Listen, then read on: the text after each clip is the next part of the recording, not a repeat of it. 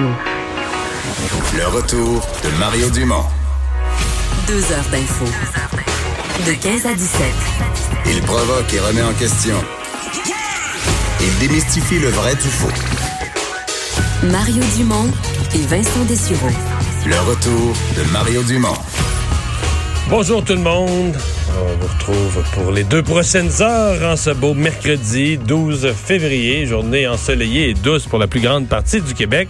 Bonjour Vincent. Bonjour, c'est magnifique. Honnêtement, dehors, Oui. là, il y a quasiment des airs de printemps. Oui. Il faut pas. euh, Mais euh, Faut pas s'exciter trop, jusqu'à la nuit prochaine. exactement, exactement. Jusqu'à la nuit prochaine. Et c'est néanmoins une journée extrêmement chargée en actualité. Pour l'avoir vécu ce matin, les, les nouvelles nous tombaient dessus les unes après l'autre. Mais probablement une des plus grosses nouvelles d'ici la, fin- la fin de la semaine, euh, puis peut-être même d'ici les prochaines heures. Euh, c'est ce qui s'en vient avec Bombardier. Ce matin, ni le premier ministre ni le ministre de l'Économie voulaient confirmer quoi que ce soit, mais les deux laissaient entendre. On va vous parler demain, puis ça va être une grosse nouvelle qu'on aura à commenter. Euh, les médias français aussi parlent d'une offre d'achat d'Alstom. On ne sait pas exactement à quoi, mais on sent que ça brasse. Oui, alors qu'il y a quelques jours à peine, on parlait des négociations de Bombardier pour la division des avions d'affaires. On savait qu'il y avait eu des discussions pour la partie Bombardier Transport. Il faut croire que ça débloque assez rapidement parce qu'effectivement, euh, à la fois plusieurs médias français, dont BFM TV, Reuters, ont rapporté euh, que bon, Alstom s'apprêtait à déposer une offre à Bombardier. Euh, et euh, Pierre Fitzgibbon, également ministre de l'Économie, et le premier ministre François Legault, ben, clairement sont au courant là, que, ça se trame, puisque M. Fitzgibbon parlait euh, de, bonnes nouvelles qui s'en viennent, parce qu'on sait que le gouvernement du Québec, leur objectif étant de protéger les emplois.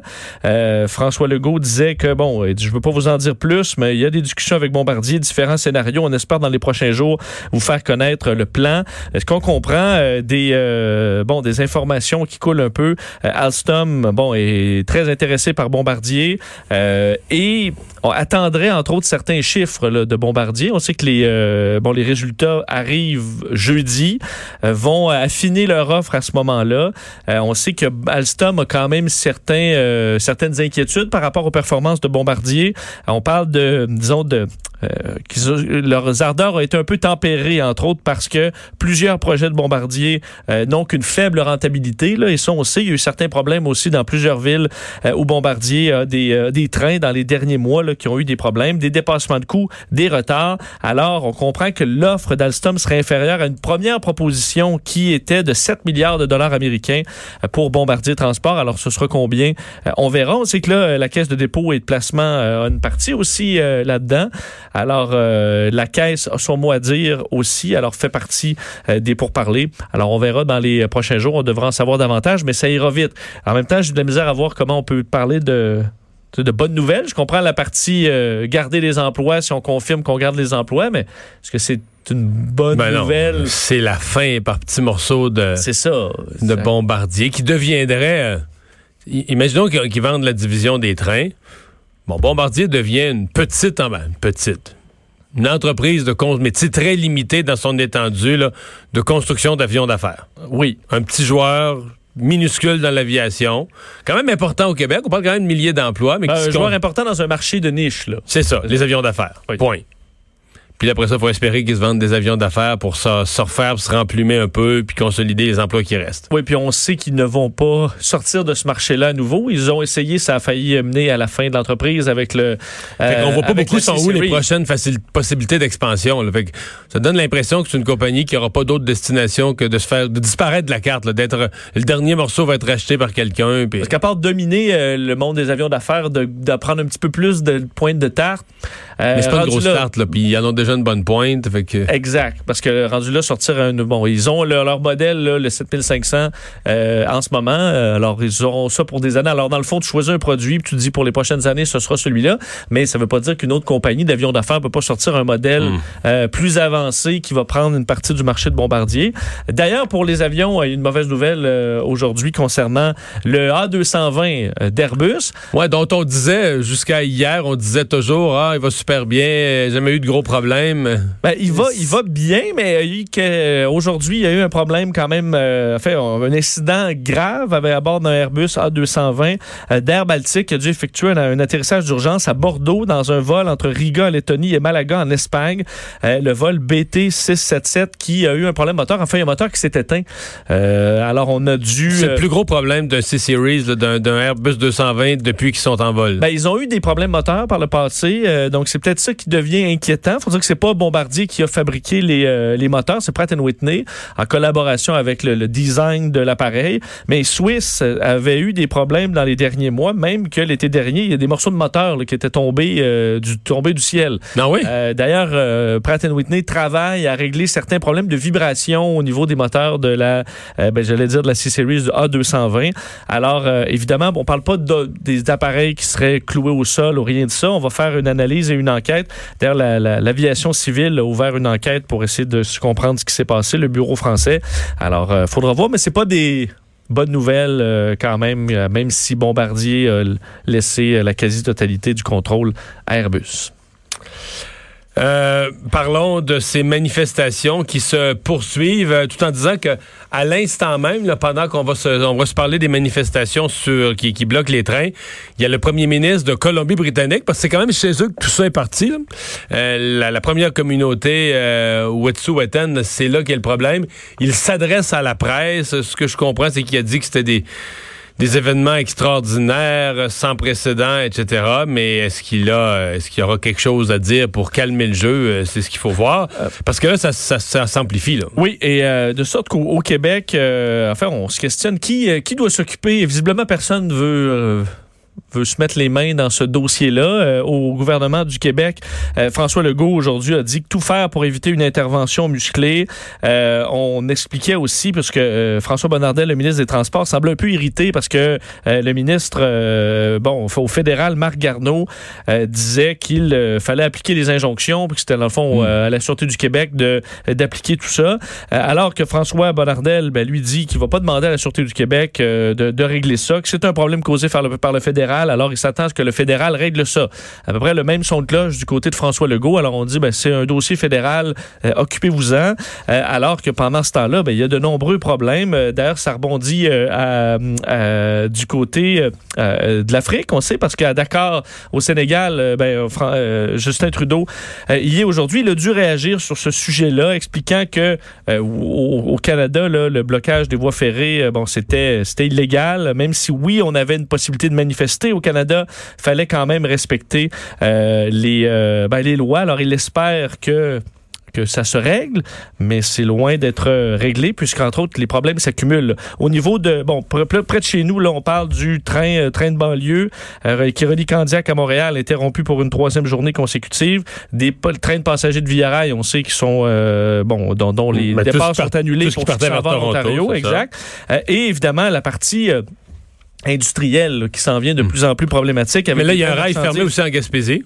Oui, et, ben, et- et d'ailleurs, plusieurs entreprises gaspésiennes disaient, ben là, nous, euh, là, nous, on, On vraiment de, on de ça. approvisionné. Alors qu'on sait, il y a quelques mois, il y a eu, euh, on se souvient de cette pénurie de, de propane, entre autres. Alors, plusieurs entreprises qui vont devoir ralentir leur production ou carrément arrêter certaines productions à raison de ces trains qui ne circulent plus. Parce que là, on reparle jours. encore de la- du manque de propane.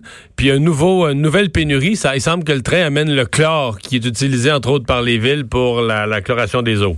Et on parle des, pales d'éoliennes. Donc, euh, vraiment, ça touche un paquet, de, domaines et ça semble s'accumuler. Alors, plus les retards vont s'accumuler, plus la chaîne d'approvisionnement va être touchée. D'ailleurs, même des entreprises aux États-Unis euh, qui devront ralentir leur production, même arrêter en raison d'un approvisionnement canadien qui ne se, euh, qui ne se concrétise pas. Alors que Québec et Ottawa se renvoient la balle. Alors, une situation complexe. Pour qu'on rappelle, quand on voit les images, ils sont pas euh, 2000 là, au C'est Québec des sur tout les rails. petit nombre de manifestants. Et ce n'est toujours pas clair. En fait, je, je- je sais qu'on n'ose pas dire ça, mais c'est toujours pas clair qu'ils ont une cause. Parce que là, on manifeste en solidarité à euh, une communauté, Wet'suwet'en, qui a approuvé le projet. Oui, Là, on est solidaire de gens qui ont approuvé le projet, mais parce que dans leur communauté, les anciens, les chefs euh, héréditaires, eux sont contre. Puis là, dans le conflit interne de cette communauté-là, les chefs héréditaires qui sont minoritaires mais puissants bloquent. Fait que là, ceux qui sont sympathiques à la cause de ces chefs hé- hé- héréditaires manifestent. Mais t'es même pas en présence. C'était même. Bon, ça serait déjà, à mon avis, inacceptable de bloquer un rail si c'était en support à des gens dans le Colombie-Britannique qui ont une cause. On pourrait dire, regarde, là, la cause appuie là autrement, va voir ton député. Mais, mais là, en plus, c'est loin de... Je sais que la plupart des, des analystes, la plupart des gens n'oseront pas dire ça. C'est-à-dire que, vu que ce sont des gens des Premières Nations, on dit de facto qu'ils ont une cause, puis on n'ose pas analyser le contenu. Là. On va dire, hey, hey, eux ont une grande, grande, une des plus grandes causes. Mais moi, excusez-moi, je me permets d'analyser le contenu. Qu'est-ce qui s'est passé? Si une compagnie était débarquée en sauvage, là, euh, sans consulter, puis nous autres, on achète les terrains, puis on roule, puis on construit. euh, Là, je dirais, ben voyons, là, une compagnie peut plus travailler comme ça en 2020. Là. Mais là, la compagnie a commencé son projet en 2012. Dès 2015, la compagnie avait consulté les communautés autochtones, les Premières Nations, et signait, dès 2015, signait des ententes de collaboration, de droit de passage, etc. Ensuite de ça, là, ils se sont aperçus qu'il y avait un problème avec cette communauté-là, Wet'suwet'en, qu'il y avait un problème de tracé. Le tracé initial passait sur des terres qu'eux considéraient précieuses.